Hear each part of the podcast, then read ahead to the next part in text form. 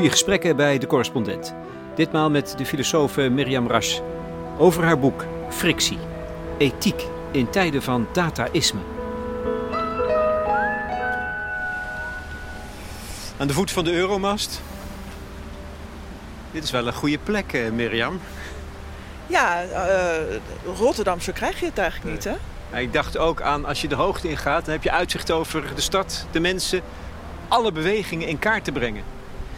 Ja, maar wat je ook ziet als je zo hoog de hoogte ingaat, is dat je dus niet meer de details kunt onderscheiden. Alles wordt een stroom, een systeem, um, waarin de individuele onderdelen eigenlijk verloren gaan. Dus het beeld van dataïsme zoals jij het ziet?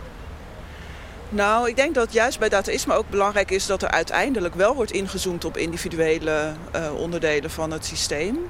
En dat daar ook iets belangrijks zit wat misgaat. Dus um, het individu wordt een soort van gelijkgesteld aan die grote stromen die zich voordoen. Terwijl ja, je kunt niet zo makkelijk die stap maken, denk ik.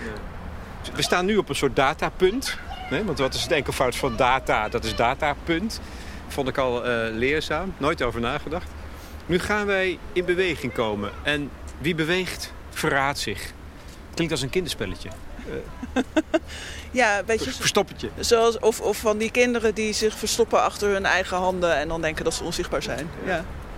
Maar wat betekent het? Want je zegt het ergens met zoveel woorden. Wie, wie beweegt, verraadt zich? Nou, de, de, de uh, verschillende dataverzamelingssystemen die ons graag in de gaten houden... Die, die kunnen eigenlijk, of die slaan aan op beweging.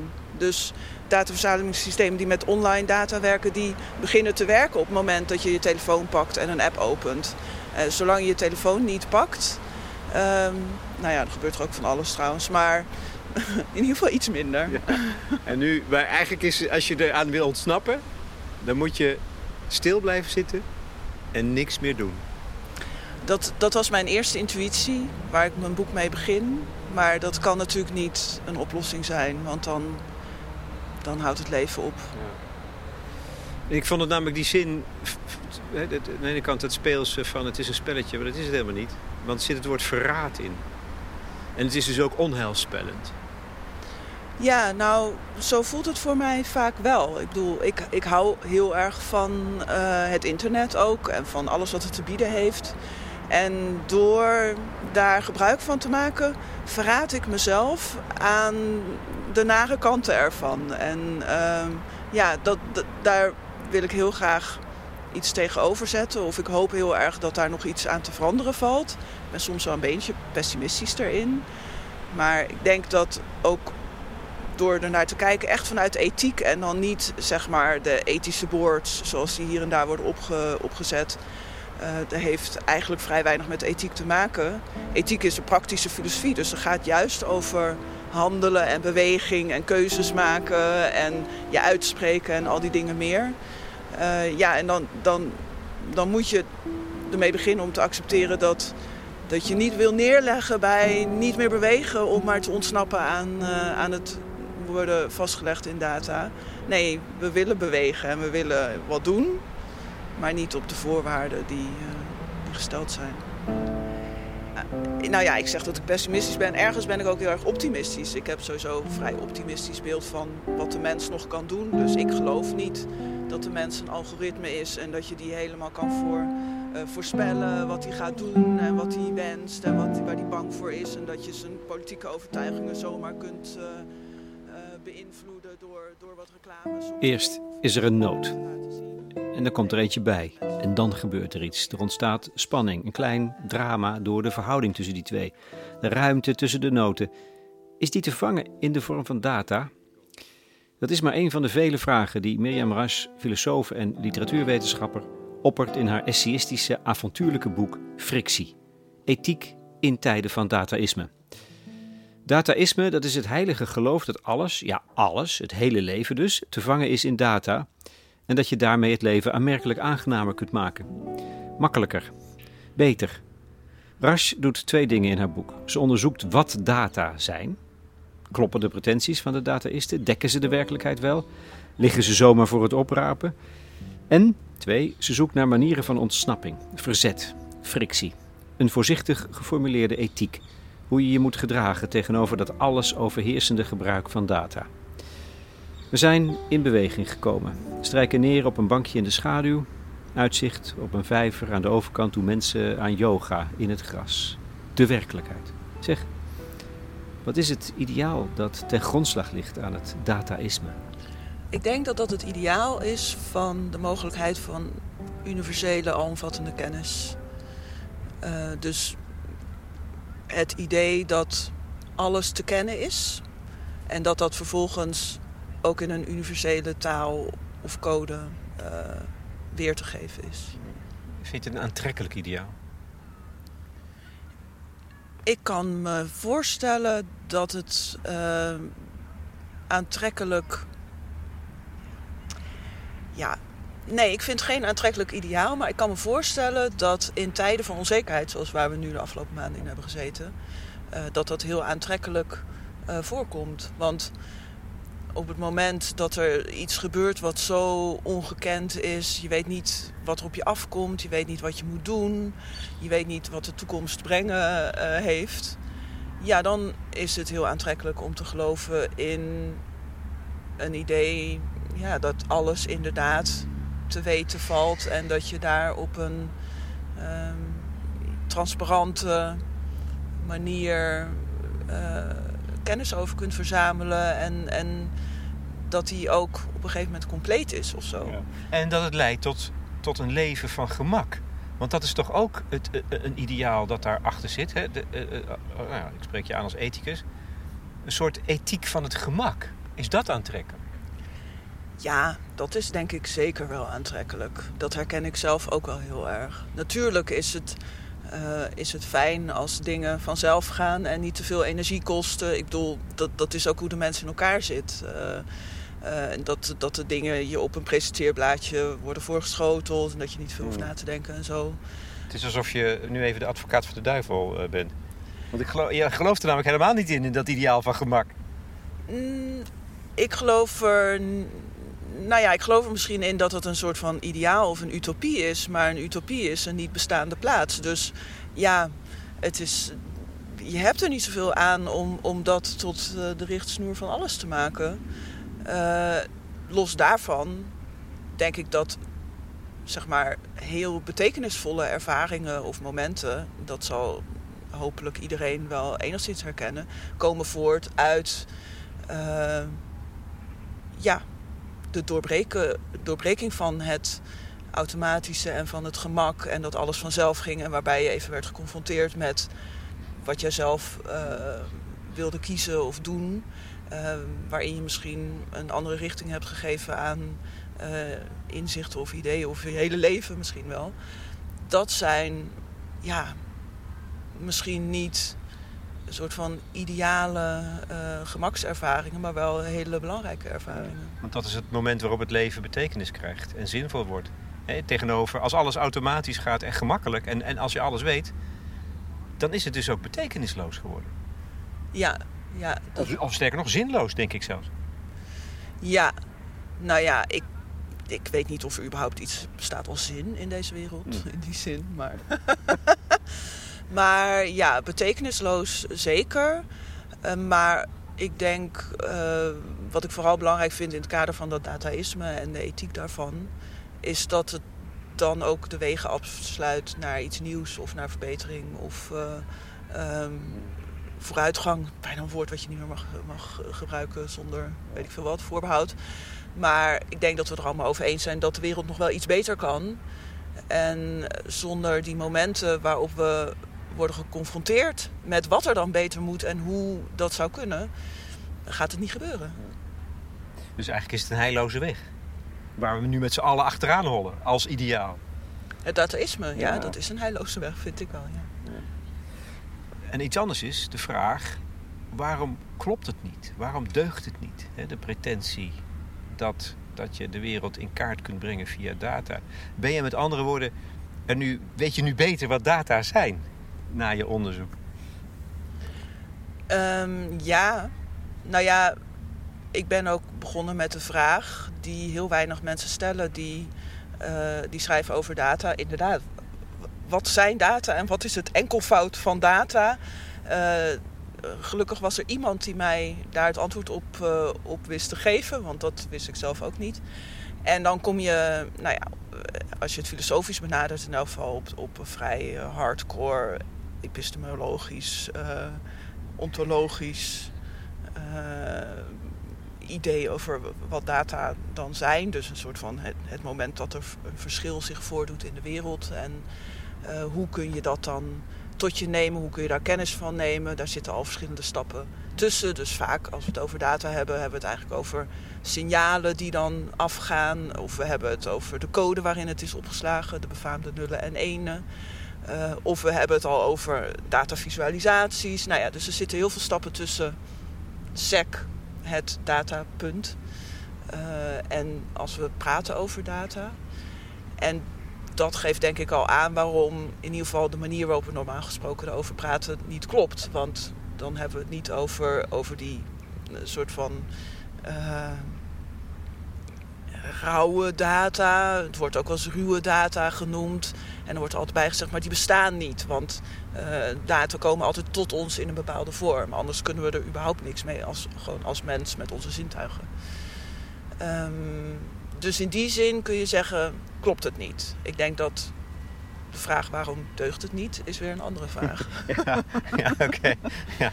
Het, het gaat erover, dat, en dat, dat is iets wat je nauwelijks mee realiseert. Hè. Als we zoveel over data en het gebruik van big data spreken... dan denken we dat dat de werkelijkheid is. Mm -hmm. En het is fundamenteel iets anders dan zoals jij en ik hier op dit puntje in het park zitten, mm -hmm. in de schaduw. Ja, ja, ja, dat is een soort eerste uh, begripsverwarring of zo. En dan kun je zeggen, ja, dat is een beetje filosofisch geneuzel ook. Maar die data en de pretenties die eromheen hangen, die, uh, die zijn zo alomtegenwoordig en, en groots en doorslaggevend in heel veel politieke beslissingen bijvoorbeeld. Dat je toch echt daarover moet hebben van, wat, maar wat zijn ze nou eigenlijk? En in hoeverre kunnen, kunnen we ze kennen en kunnen we er iets mee? En ik denk, nou ja, het andere fenomeen wat, wat daarmee samenhangt is dat die data dus, nou, die worden dan verzameld en die worden over het algemeen kwantitatief opgeslagen en dergelijke. En dat geldt dus als een soort universele code, universele taal waarin de wereld kan worden weergegeven en, en begrepen. En dan komen we bij de vraag waarom deugt het niet? Uh, en ook al waarom klopt het niet? Het is in ieder geval mijn overtuiging dat er niet zoiets kan bestaan als zo'n universele taal. Uh, want daar zit altijd een bepaald perspectief in, of er zit altijd een bepaalde visie in. Die data worden niet uh, zomaar verzameld. Die worden verzameld met een bepaald doel, met een bepaalde uh, ja, interpretatiekader. Uh, Mensen hebben er met andere woorden belangen bij. Nou, en het is niet eens dat ze er al meteen belangen bij hebben. Want dat, dat, dat klinkt ook alweer alsof iedereen een soort van stiekem agenda's heeft. Maar alleen als je begint met data verzamelen, doe je dat vanuit een bepaalde, bepaald kader. Dus je maakt keuzes over welke data je gaat verzamelen. Je maakt uh, keuzes over hoe de categorieën benoemd worden, bijvoorbeeld, die je daarvoor gebruikt. Uh, welke data je niet gaat verzamelen, uh, enzovoorts, enzovoorts, enzovoorts. En dat zijn niet per se meteen keuzes die, die politieke belangen of, of hè, belangen is dan een beetje een sterk woord. Maar het is een bepaald perspectief. En dat heb je gewoon altijd. En daar gaan we niet aan ontkomen. En dat, dat ontkennen is wel kwalijk. Waarom? Omdat wordt gedaan alsof het wel universeel is. Dus je wordt, dan bedrieg je? dat is dan de uitkomst. Ja, misschien bedrieg je niet in, intentioneel, maar ik, eh, inmiddels is hier toch ook al veel onderzoek naar gedaan. Er is veel over geschreven. Ik ben echt niet de enige. En als je dan nog steeds beweert dat, dat het wel zo kan en uh, dat het wel zo werkt, ja, dan, dan moet je, ja, dan bedrieg je misschien wel. Dan kun je beter weten.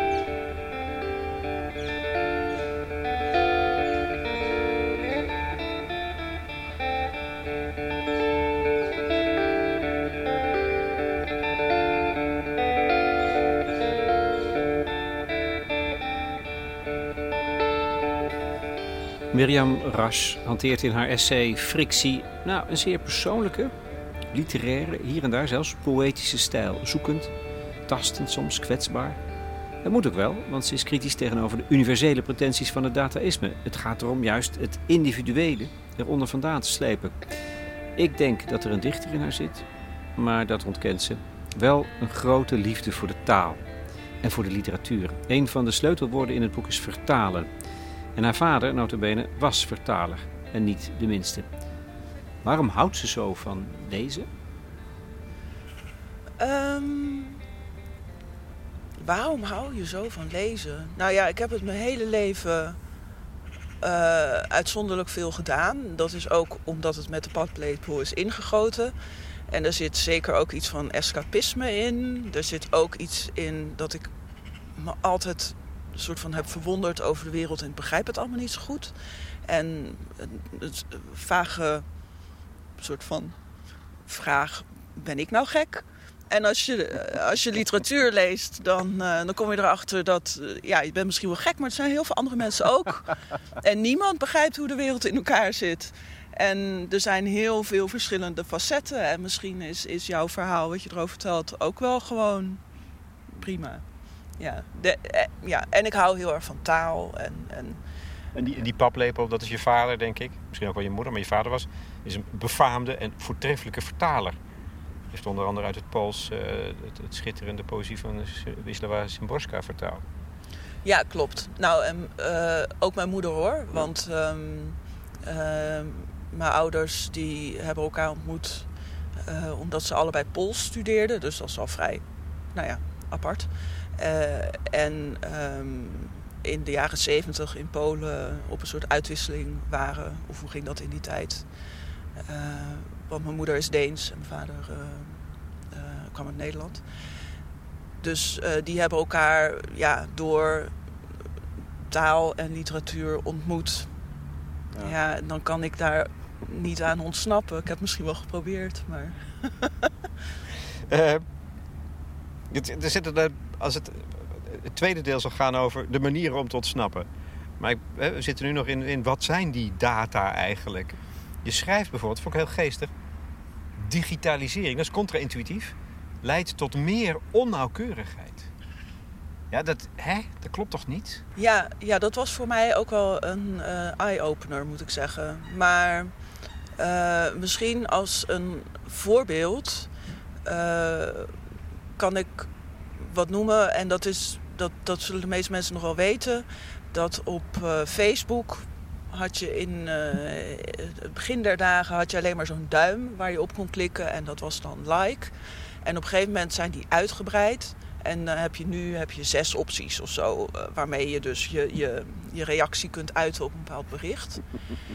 Um, en dat is een vorm van verdergaande digitalisering, want de ene like is dan opgedeeld in zes opties. Uh, die allemaal los van elkaar staan, zijn heel discreet, uh, zijn te tellen. Uh, nou ja, op zich niks onduidelijks aan, zou je kunnen zeggen.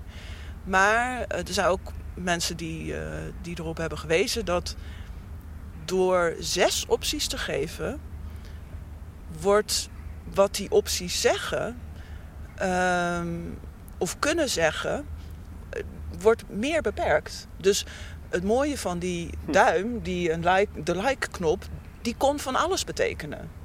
Wat je er ook maar in wilde zien of wat je er ook maar mee wilde zeggen. Juist omdat het maar één optie was, uh, die dus uitnodigt tot interpretatie van, van degene die het ontvangt en degene die het geeft. Heel rijk dus. Ja, ik, ik zou niet heel snel de like-knop heel rijk noemen. Maar nou ja, in ieder geval. Um, ja, dat is inderdaad iets tegenintuïtiefs. Maar de passage waarin ik uh, uiteindelijk tot die conclusie kom, dat gaat meer over het wiskundige niveau.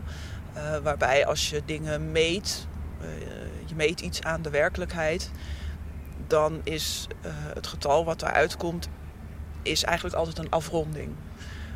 en op het moment dat je dan gaat rekenen met al die verschillende getallen, die allemaal een afronding zijn, al is het, weet je wel, heel ver achter komma dan neemt de onnauwkeurigheid toe in plaats van dat ze afneemt. en dat is, ja, dat is gewoon een soort van inzicht wat al eeuwenlang bestaat uit de wiskunde. En wat mensen nu nog steeds heus wel weten, maar wat dan in die praktische toepassing van het dataïsme, ja, er wordt overheen gestapt. Ze hebben dat is er, onhandig. Ja, het is onhandig inderdaad. Je hebt er niks aan om, om dat soort voorbehouden in te, in te bouwen als je, als je eigenlijk gewoon bezig bent met het controleren van, uh, van de bevolking of met het uh, verdienen van heel veel geld. Het is een vertaling van het besef dat die data niet de lading van de werkelijkheid dekken. Een andere ja, verrassende uitspraak is dat jij vindt dat dataisten in feite het geloof van predestinatie aanhangen. Dat vond ik ook eentje, die zag ik niet aankomen. Um, nou ja, nee, nou. Uh, het is misschien een beetje een, een, een, heftig woord wat ik daar gebruik. Maar ik kon er toch zelf niet omheen. Uh, dat, is, dat heeft eigenlijk te maken met een beetje de, de, dat idee dat de mens een algoritme is. Wat, wat uh, breed uitgedragen is door Yuval Noah Harari, vooral in Homo Deus.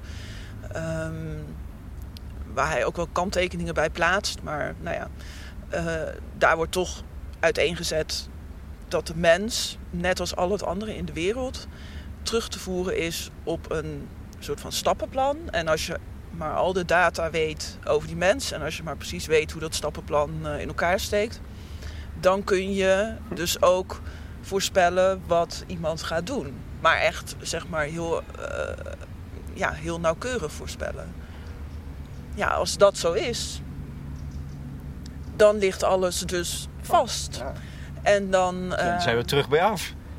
Nou ja, in, zeker, in, zeker. In termen van het christelijk geloof. De, voor, de, de, de, voorbeschikking. Dat alles al door God, in dat geval God bepaald is. Nou, er hoort natuurlijk bij, uh, en dat is ook een beetje het vreemde van dat verhaal, dat um, je kunt voorspellen wat iemand gaat doen, maar dat wil niet zeggen dat uh, de toekomst ook helemaal vast ligt, want je kunt uh, hè, beginnen met nudging of nou ja, door bepaalde advertenties te laten zien of door iemand bepaalde keuzes, soort van uh, door de strot te duwen, kun je wel zorgen dat die toekomst op een andere manier uh, zo optimaal mogelijk gaat verlopen. Maar hoe die twee zich tot elkaar verhouden, ja, dat is dan weer dat filosofische geneuzel waar, waar de dataisten zich verder niet heel erg mee bezighouden. Dus er zit een soort contradictie in Um, er is voorspelbaarheid, maar er is ook de mogelijkheid om op basis van die kennis uh, de mens te optimaliseren en te nudgen en de goede ja. kant op te sturen. En alles wat niet past in het beeld of het straatje, dat wordt eigenlijk genegeerd. En, en dat, dat vind ik toch wel heel belangrijk dat je daarop uitkomt het belangrijkste wat ontkend wordt of genegeerd wordt, in veel gevallen natuurlijk. Hè? Onder dat schitterende oppervlak waarin alles geweten wordt en uh, gemakkelijk gaat, daaronder zit, ik zou zeggen, bijna de waarheid van het lichaam, het menselijke lichaam. En daar zit de pijn mm -hmm. van mensen. En verdriet en verlies, maar vooral lichamelijke pijn. Ja, ik kom inderdaad op dat lichaam uit. Ik denk ook langs twee kanten. Want um,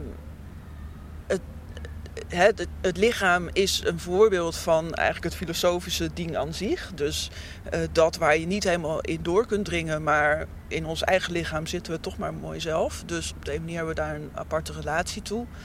En het is een heel democratisch iets, want iedereen heeft een lichaam. Iedereen kan zich eh, daar op de een manier in verdiepen of in naar binnen kijken en moet zich daartoe verhouden. En zal, dat is in ieder geval mijn overtuiging, daarin kunnen ontdekken dat de wereld niet zo transparant is als eh, de dataisten ons doen geloven. Dus dit is ook een, bron van heel veel uh, kennis van de andere soort, om maar even zo te zeggen.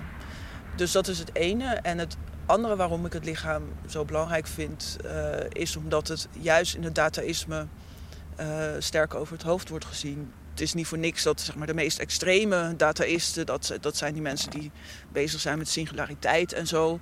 En dat wil in feite zeggen dat we ons geest, onze geest op een gegeven moment kunnen uploaden in een computer. En hè, hè, zijn we eindelijk van het stomme lichaam af. Want dat is wat, uh, wat ons tegenhoudt om, om echt een homo deus te worden. Want dat, dat wordt ziek en dat gaat dood en uh, vreselijk. Um, maar nou ja, het lijkt mij ook niet heel erg fijn trouwens om alleen maar een geest en een computer te zijn. Maar dat is mijn persoonlijke mening. Maar los daarvan, we zijn nog lang niet zo ver dat de singulariteit uh, bestaat en dat we onze geest op die manier kunnen, kunnen uploaden. En in de tussentijd gaan. Uh, ja, wat, wat gebeurt er in de tussentijd met al, al die lichamen? Die, die lijden. Dat is in feite waar het op neerkomt. En dat zie je nu, hè, die mooie dataïstische verhalen over het gemak en dat alles vanzelf gaat.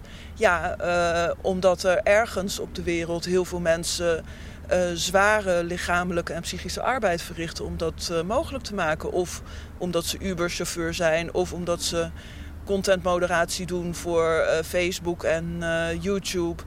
Hè, of dat is een mooi voorbeeld, hè? Dat is, dat is psychisch lijden, als je dat moet doen ik denk ook wel fysiek, want uh, urenlang alleen maar klikken, klikken, klikken, dat is ook niet goed voor je. En wat maar, doen ze? Uh, maar het is zeker ook uh, psychisch, want dat, dat zijn eigenlijk de, de, de, mensen die moeten beoordelen of bepaalde content, dus filmpjes of berichten of foto's, die zijn aangemerkt als een overtreding van de regels of die moeten worden verwijderd of niet. Dus die worden dag in dag uit geconfronteerd met kinderporno, met zelfmoorden, met martelingen, nou, noem het allemaal maar op. Uh, en dan hebben we het nog niet eens over, over alle mensen die de kostbare grondstoffen voor, voor die technologie uit mijnen halen. En, nou, dus uh, je kan doorgaan en doorgaan en doorgaan. Die lijst is echt vrij eindeloos. Van de impact die uh, die, die technologie heeft daadwerkelijk op het lichaam, lichamelijk bestaan van heel veel mensen. Dus dat is voor mij de hel dan hoor, denk ik. We hadden net de predestinatie al, maar achter het tijdreisme zit dus ook vlakbij de hel. Ik ben, uh, ja, nou, ik, ik, prijs mezelf gelukkig dat ik uh, dat niet hoef te doen, maar dat ik er een boek over mag schrijven. Nog één ding um, in dit eerste deel. Het is, je denkt met, met de komst van, het, van digitalisering, de computertechnologie en het algoritme, dat er een nieuwe wereld is ingegaan. Nog een verrassing. Het digitale denken, de digitale mal, is al veel ouder. En, maakt, en heeft dit in zekere zin mede mogelijk gemaakt. Kan je dat toelichten? Ja, dat is. Uh... Maar de, de, de, wereld is namelijk telbaar al veel ja. langer. Ja, en, en dat gaat in feite terug, als we het even vanuit de westerse filosofie bekijken, tot de oude Grieken. Dus het idee dat je de wereld uh, kunt opdelen in discrete onderdeeltjes. Dus dat zijn dingen die je kunt tellen, die je van elkaar kunt onderscheiden. Um, dat is iets wat, wat teruggaat tot, uh, tot de oude Grieken en Aristoteles bijvoorbeeld. En het, ja, het loont gewoon om die geschiedenis te betrekken bij nou ja, het bestuderen van iets wat inderdaad ook wordt gepresenteerd als het nieuwste van het nieuwste. Of nu gaat, uh, nu gaat de wereld uh, helemaal veranderen, eens voor altijd zullen we nu de wereld leren kennen. Ja, dat is iets wat, um, wat in een hele lange filosofische maar ook wetenschappelijke geschiedenis staat. Waarin natuurlijk ook bijvoorbeeld de wetenschappelijke revolutie heel erg belangrijk is geweest. Uh, of het denken van, van iemand als Descartes of zo. Ja, ik, het stoort me altijd wel als daar heel makkelijk aan voorbij wordt gegaan. Zowel in een soort van hoe de technologie aan ons wordt uh, verkocht als iets nieuws. Uh, als ook in, in de kritiek die daarop te leveren valt.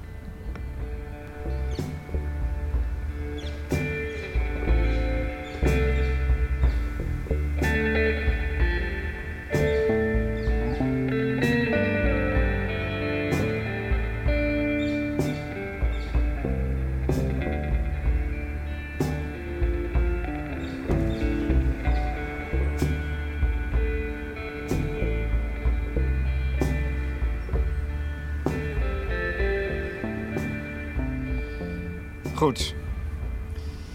Halverwege. En nu wordt het leuk. Nou, dit was... nee, maar, ja, leuk omdat je uh, ook echt heel bewust zoekt naar manieren om, om nou ja, een ethiek te formuleren. Waarin je mhm. mens kunt zijn uh, en, en, en niet jezelf te verraden aan het dataïsme. Om mhm. op die term terug te komen. Het zijn er eigenlijk drie die ik eruit pik. Het zijn er meer misschien, maar frictie, uh, ambiguïteit en de metafoor. Mm Dat zijn alle, hè, voor, jou. En misschien is de hoofdmoot wel frictie. Elke vorm van frictie is, ja, is vruchtbaar. Ja, en frictie is natuurlijk ook wel uh, gekozen als een soort van uh, het, het, teruggrijpen van uh, wat in technologie dan wordt uh, genoemd frictieloos design of seamless design. dus dat idee van het gemak en dat alles vanzelf moet gaan, dat, dat is letterlijk uitgewerkt in, in, in de kringen van, van technologisch onderzoek als het wegnemen van frictie. Ja, uh, hier met die frictie. Dat is verzet. In verzet komen is frictie maken, creëren. Weerstand oproepen. Ja, ja, en ook omdat, uh, nou ja, dat zijn dus die momenten waarop er iets gebeurt. En waar, waarop er iets nieuws kan gebeuren of iets anders kan gebeuren dan uh, het zogenaamde algoritme van de mens zou voorspellen omdat dat het moment is dat je ook geconfronteerd wordt met dat dingen niet vanzelf gaan. En dat, dat ze iets van jou vragen. Een bepaalde uh, actie of handeling of een keuze of zo. Dat begint bij frictie. Um... Wat zijn voor jou de aantrekkelijkste vormen van frictie? Want je moet eigenlijk bijvoorbeeld leren houden van het échec. Om eens iets te noemen, hè? van de mislukking. Ja, en uh, het échec, dat is een woord van Simone de Beauvoir wat ik uh, uh, gebruik. Zij zegt wel, je moet er niet alleen maar van houden. Het is niet alleen maar leuk. Het is ook naar en vervelend en confronterend. Hè? Maar, dus zij zegt van, het is niet alleen maar een nederlaag, het is ook een vreugde. Maar het is, het is dus wel allebei. Nou ja, wat ik zelf uh, altijd, uh, waar ik ook wel plezier aan beleef, maar wat ook veel moeite kost, is dus om uh, ja, vrij activistisch eigenlijk nee te zeggen tegen bepaalde dingen die worden gepresenteerd als ja, dat is nou eenmaal zo. Dus bijvoorbeeld allerlei zogenaamd slimme of smart toepassingen, zoals de, de, de slimme meter en de, nou ja dat soort ongein of uh, uh, de digitale agenda bijvoorbeeld. Ik begrijp wel dat de digitale agenda heel erg handig is, maar ik, ik, ja, voor mij is dat eh, een, een punt waarop ik dan besluit van ik, ik ga niet zomaar mee in hè, wat dan wordt gepresenteerd als on, ja, onontkomelijk. Uh, en dat is ook om gewoon te laten zien. Ik heb ook geen WhatsApp bijvoorbeeld. Nou, dat vinden mensen dan echt ondenkbaar. Maar dat kan. Het kan gewoon. Het kost wel wat meer moeite. En ik geef toe dat het ook in mijn leven kan. Het kan niet in ieders leven. Niet iedereen kan dat doen. Maar daar haal ik dan wel uh, wat plezier uit. Om, uh... En je slaat je ook wel eens op je kop. Denk je, oh, waarom doe ik nou zo moeilijk? Ja, natuurlijk. Ja. Ja. Maar nou ja, dat is een beetje zoals uh, je niet een boek tegen universele kennis kunt schrijven, waarin je dan toch allemaal dingen gaat beweren alsof ze 100% waar zijn. Ja, ik vind niet dat ik uh, zeg maar heel kritisch kan zijn over die technologie. Zonder dat ook in mijn eigen leven te incorporeren. Dat, dat, ja, anders zou ik mezelf niet meer serieus nemen. Dus uh, en ik probeer ook wel een beetje.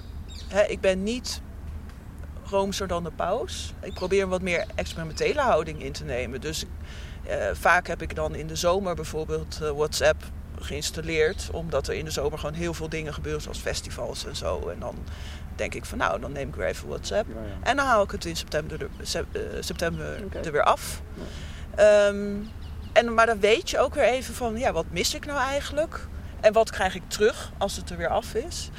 Uh, ja, dat, dat vind ik gewoon uh, prettig om een beetje op die manier erin te staan. Met een slimme meter is het moeilijker. Want je kunt niet zeggen van ik neem hem een maandje en dan... Uh, dus die heb ik gewoon niet. Overigens is dit ook een, moment om, om toch weer terug te grijpen op de kunst, denk ik. Eh, dat is ook het, eh, eh, kunst is... Nou ja, volgens mij heeft de grote literatuurwetenschapper eh Slofsky dat beweerd. Hè? Een manier om te vervreemden. Ja, ja. Daar kun je natuurlijk ook Echec in zien.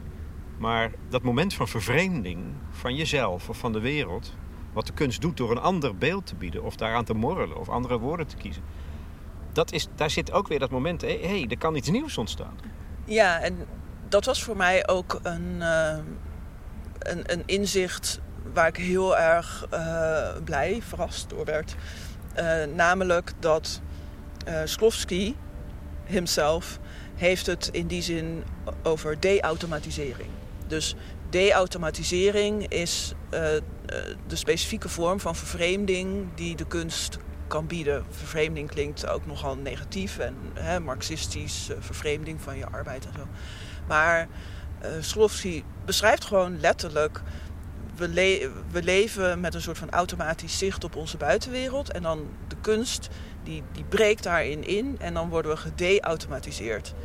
Alsof je voor het eerst, zoals ik vertelde... Ik vertelde je net, ik kom naar Rotterdam... Terwijl ik, net, net nadat ik verhuisd ben. Ja. En het is heel gek, ik ken deze stad heel goed. Heb er heel veel gewerkt en ge- ge- ge- geleefd. Maar ik kijk met nieuwe ogen. Ik zie het alsof ik, alsof ik een ander ben. Ja. Dat, nou, dat, dat is eigenlijk het effect. En dan zie Ja. je, dan- hè? Oh, zo ziet het eruit.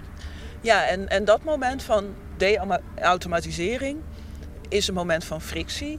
Ehm, maar is ook heel eh, energiek, of hoe zeg je dat? Dat zou ik nou echt rijk noemen. Want daar gebeurt iets waarin je even wordt teruggeworpen ook op, op je eigen houding ten opzichte van die wereld. Hé, hey, wat is hier gebeurd? Eh, wat vind ik daarvan? Hoe, hoe kijk ik hier naar? Wat is de betekenis die ik daaraan geef?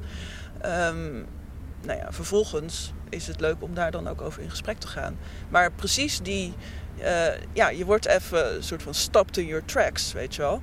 Ehm, En dat Sklovsky, eh, de, de grote Russische formalist uit de jaren 10, 20, 30, dat dan beschrijft. Van de vorige eeuw, hè? Let wel. dus van, van 100 jaar geleden. Ja, nee. maar voor je het weet, denk je, oh, dat hè? Eh, vrij exact 100 jaar geleden.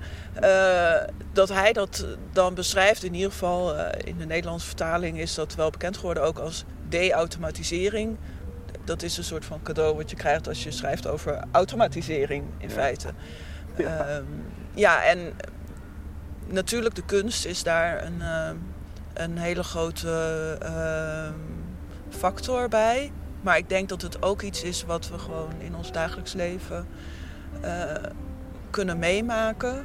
Maar je moet er wel oog voor hebben. En je moet dus niet. Je, als je alleen maar hè, bezig bent met, eh, eh, met de dingen die worden voorgeschoteld op je smartphone en dergelijke, dan is daar geen ruimte meer voor.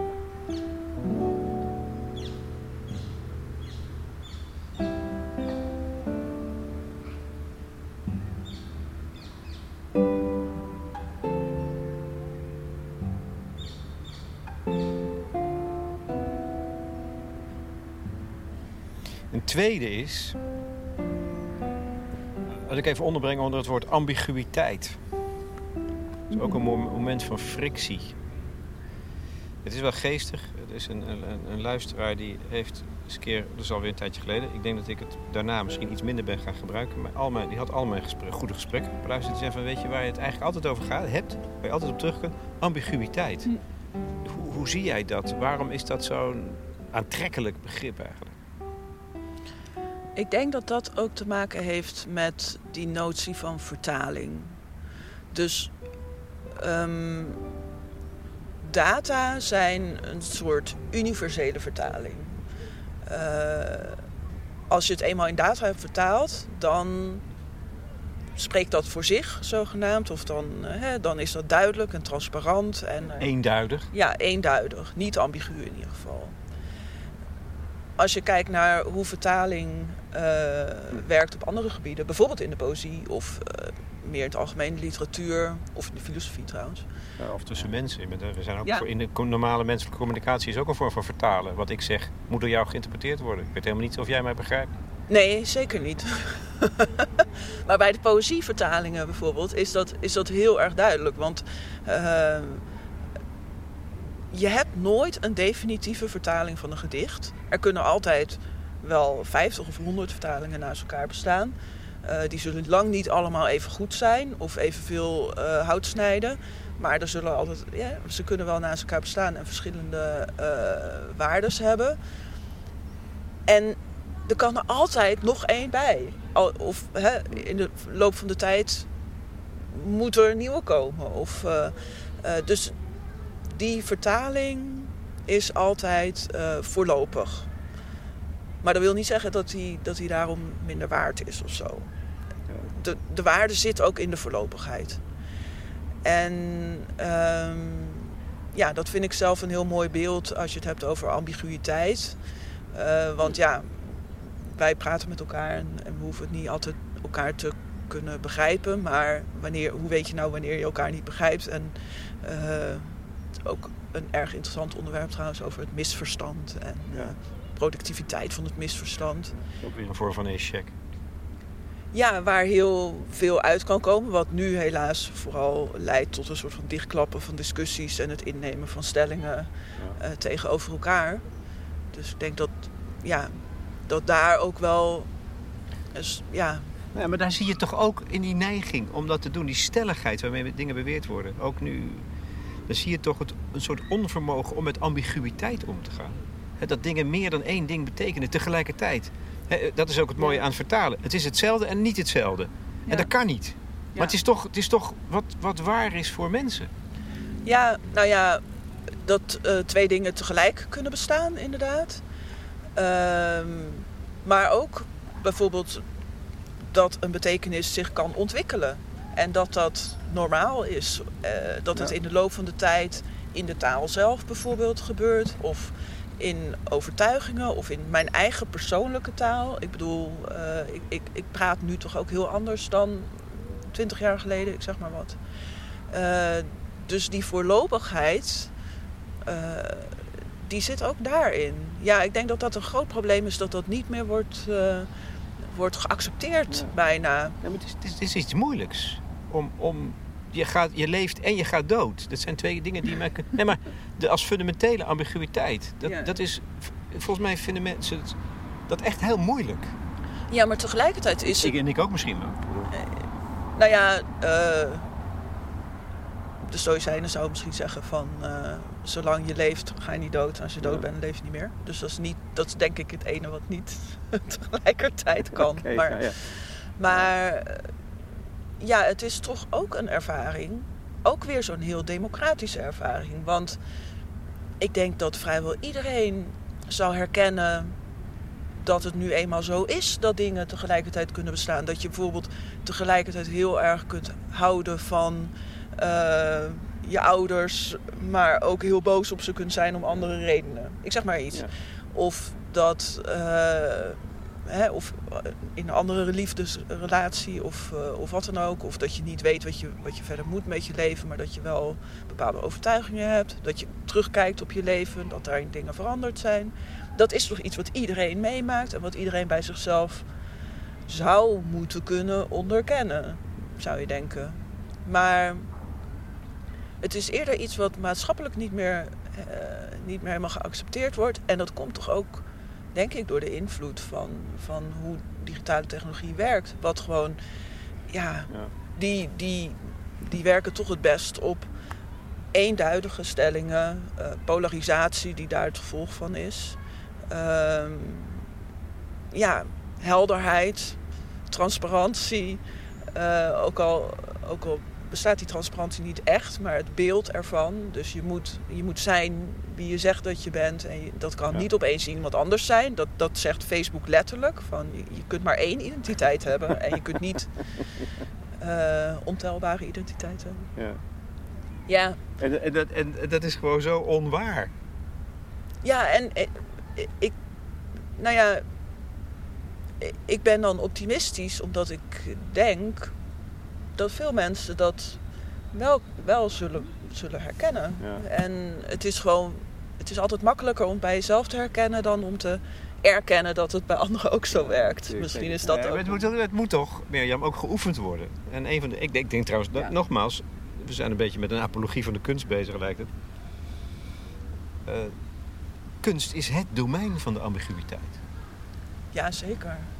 En van interpretatie, wat daar Ja. dan ook eh, bij komt kijken. En van een zich ontwikkelende betekenis eh, door de tijd heen. Grote kunstwerken, die, Ja. die spreken natuurlijk door de tijd heen op verschillende manieren tot ons.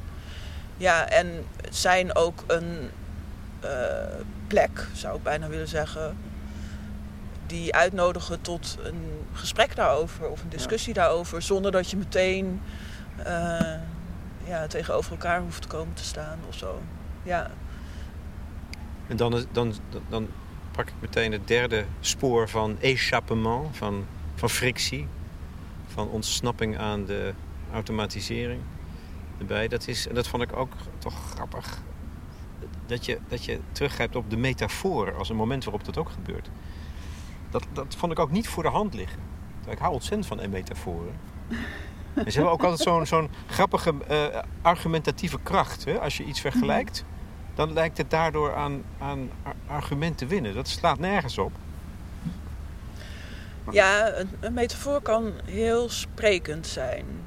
Maar ik, ik ben in het boek eigenlijk op de metafoor gekomen. na- Natuurlijk omdat het een, eh, eh, ook weer een literaire stijlfiguur is. Dus dat spreekt me aan. Maar eh, ik ben eigenlijk op het, op het pad van die metafoor gekomen door de objectgeoriënteerde ontologie, waar het laatste hoofdstuk over gaat. En eh, Wat dat, is dat? dat is een hedendaagse filosofische stroming die zich weer bezig is gaan houden met eh, het ding. Ehm, en dat is nou ja, voor mij een heel interessante manier om na te denken aan die vraag: wat ontsnapt er eigenlijk aan dataïsme of aan de vertaling in data? Nou ja, het lichaam is een voorbeeld inderdaad van zo'n ding. Eh, en die objectgeoriënteerde ontologen, OOO'ers, of triple. O'ers, ja. Hè, die houden zich heel erg bezig met, eh, met het ding. eh, dat, dat je niet door en door kunt kennen. eh, Gewoon omdat het eh, van jou verwijderd is en je via je zintuigen eh, daar in een relatie toe staat. Dus het gaat ook heel erg over die relatie ertoe.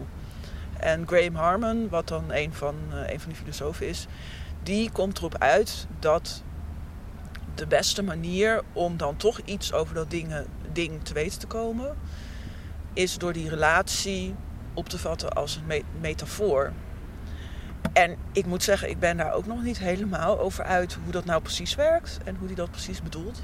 Maar het is heel erg intrigerend. Dus hij zegt in feite, je moet een soort van eh, je verplaatsen in dat ding, bijna letterlijk het gaan belichamen. En dat is een, eh, een metaforische Ja. eh, relatie. Het, het- eigenlijk letterlijk vergelijk je het ene ding met het ander. En dan ontstaat er ruimte tussen die twee. Ja. Ja. En nou ja, ik, ik vind het interessant omdat hij dat dus aanvoert als een soort kennisinstrument. Ehm, wat dan weer die voorlopigheid in zich draagt eigenlijk. Want het, is, het, vraagt ook om een handeling. eh, of om een eh, beweging. Of een emotionele beweging. Of, of een letterlijk fysieke beweging. Dus het is niet alleen maar iets wat je, wat je ziet en dan, oh, nou ja, oké. Ehm, maar hij zegt het is echt iets waar je dus met, dat, met je eigen lichaam als object eh, een rol in moet gaan spelen. Ja, dat, dat, dat vind ik een fascinerende gedachte. Want daarmee wordt die, hè, wat ook altijd een beetje een soort van etherisch misschien eh, kan overkomen of zo. Nee, het is heel concreet en, en praktisch. Het gaat over bomen, Ja. andere mensen. Nou ja, alle, alles valt onder de term ding onder te brengen, toch? Ja, ja, volgens die OOO'ers zelfs ook hè, fictieve dingen of dingen uit het verleden. Dat niet alleen maar eh, fysieke objecten. Maar eh, ja, dat is hun manier om de wereld te beschrijven. Eh, dan kun je ook denken van, hè, is dat niet weer een universalistische manier? Maar ja, het, toch niet helemaal. Want het, eh, al die dingen zijn hun eigen dingen. En het is niet dat het ene ding in de metafoor verandert in het andere. Of dat het wordt vertaald in, in een 1 of een 0 of zo. De twee dingen blijven bestaan, alleen ze komen met elkaar in een relatie te staan. Ja, een heel concreet voorbeeld vind ik ook, dat is dan niet meer metafoor, maar misschien ook wel, dat je, in de muziek heb je, heb je de ene noot en de andere noot. Maar het gaat natuurlijk om dat wat zich tussen die twee noten afspeelt. En dat vind ik ook, dat is wel een metafoor. Dat kun je vergelijken mm -hmm. met het soort relaties waar je het nu over hebt in abstracte zin. En dat, is, dat ervaart iedereen, voortdurend. Ja. ja, en daarin is natuurlijk ook de stilte heel erg uh, veelzeggend. Maar ja, wat, wat, zegt, wat zegt de stilte in de muziek?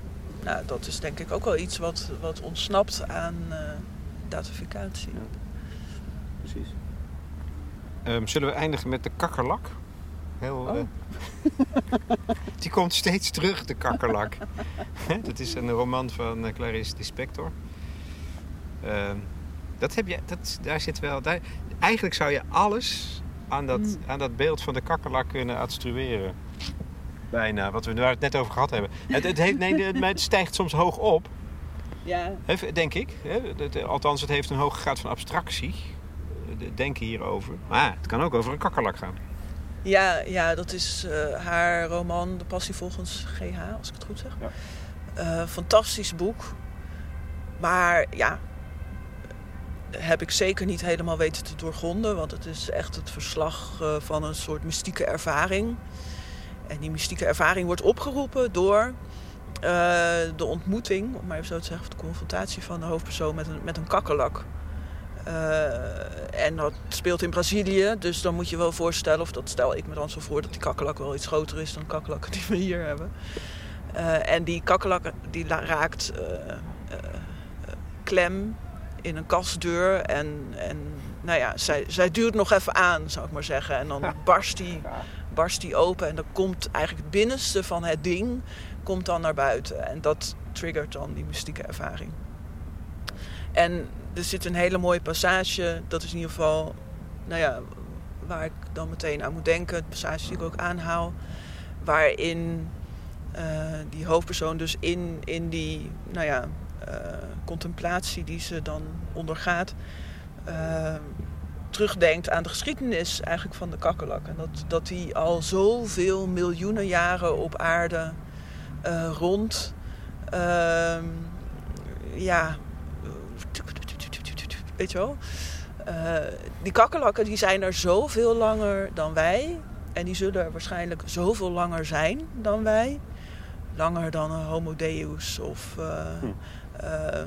uh, of, ik denk eerlijk gezegd dat we eerder een soort klimaat wipe-out zullen krijgen dan een Homo Deus.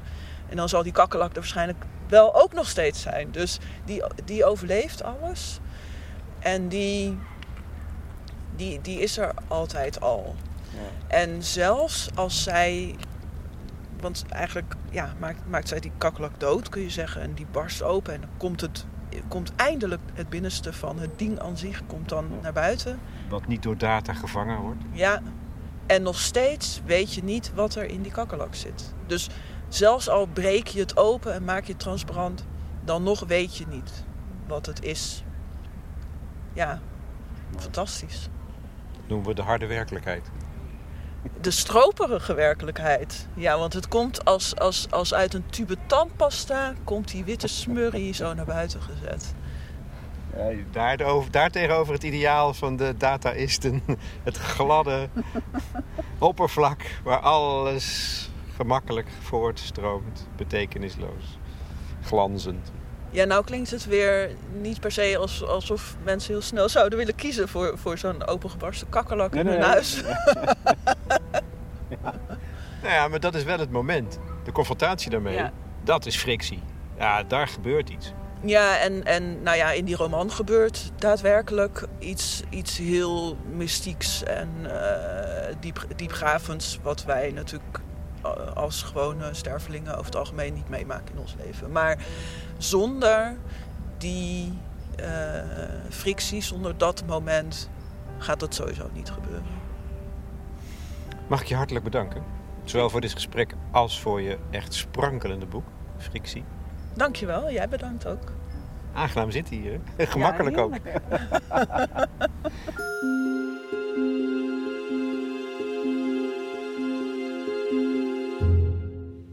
Mirjam Rasch in gesprek met Lex Bolmeijer voor de correspondent over haar boek Frictie. Ethiek in tijden van dataïsme. Het boek is uitgebracht door de Bezige Bij. Nou, doen jullie aan frictie? Zoek je dat bewust op? Of heb je wel eens zo'n onvergetelijke maar vruchtbare ervaring van frictie gehad?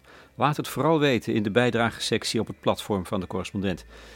Ah, dat gedeelte is alleen toegankelijk voor leden. Al ben je dat al voor zeven tientjes per jaar en dan sturen wij je dagelijks journalistiek voorbij de waan van de dag. Overigens gaat Mirjam in waar mogelijk op jullie reacties. De muziek tenslotte, een beetje zeer eenvoudige Mompau op de gitaar, de Catalaan. Maar ook fragmenten van Let op, Ignaz en de stervende honden, de favoriete band van de filosofen.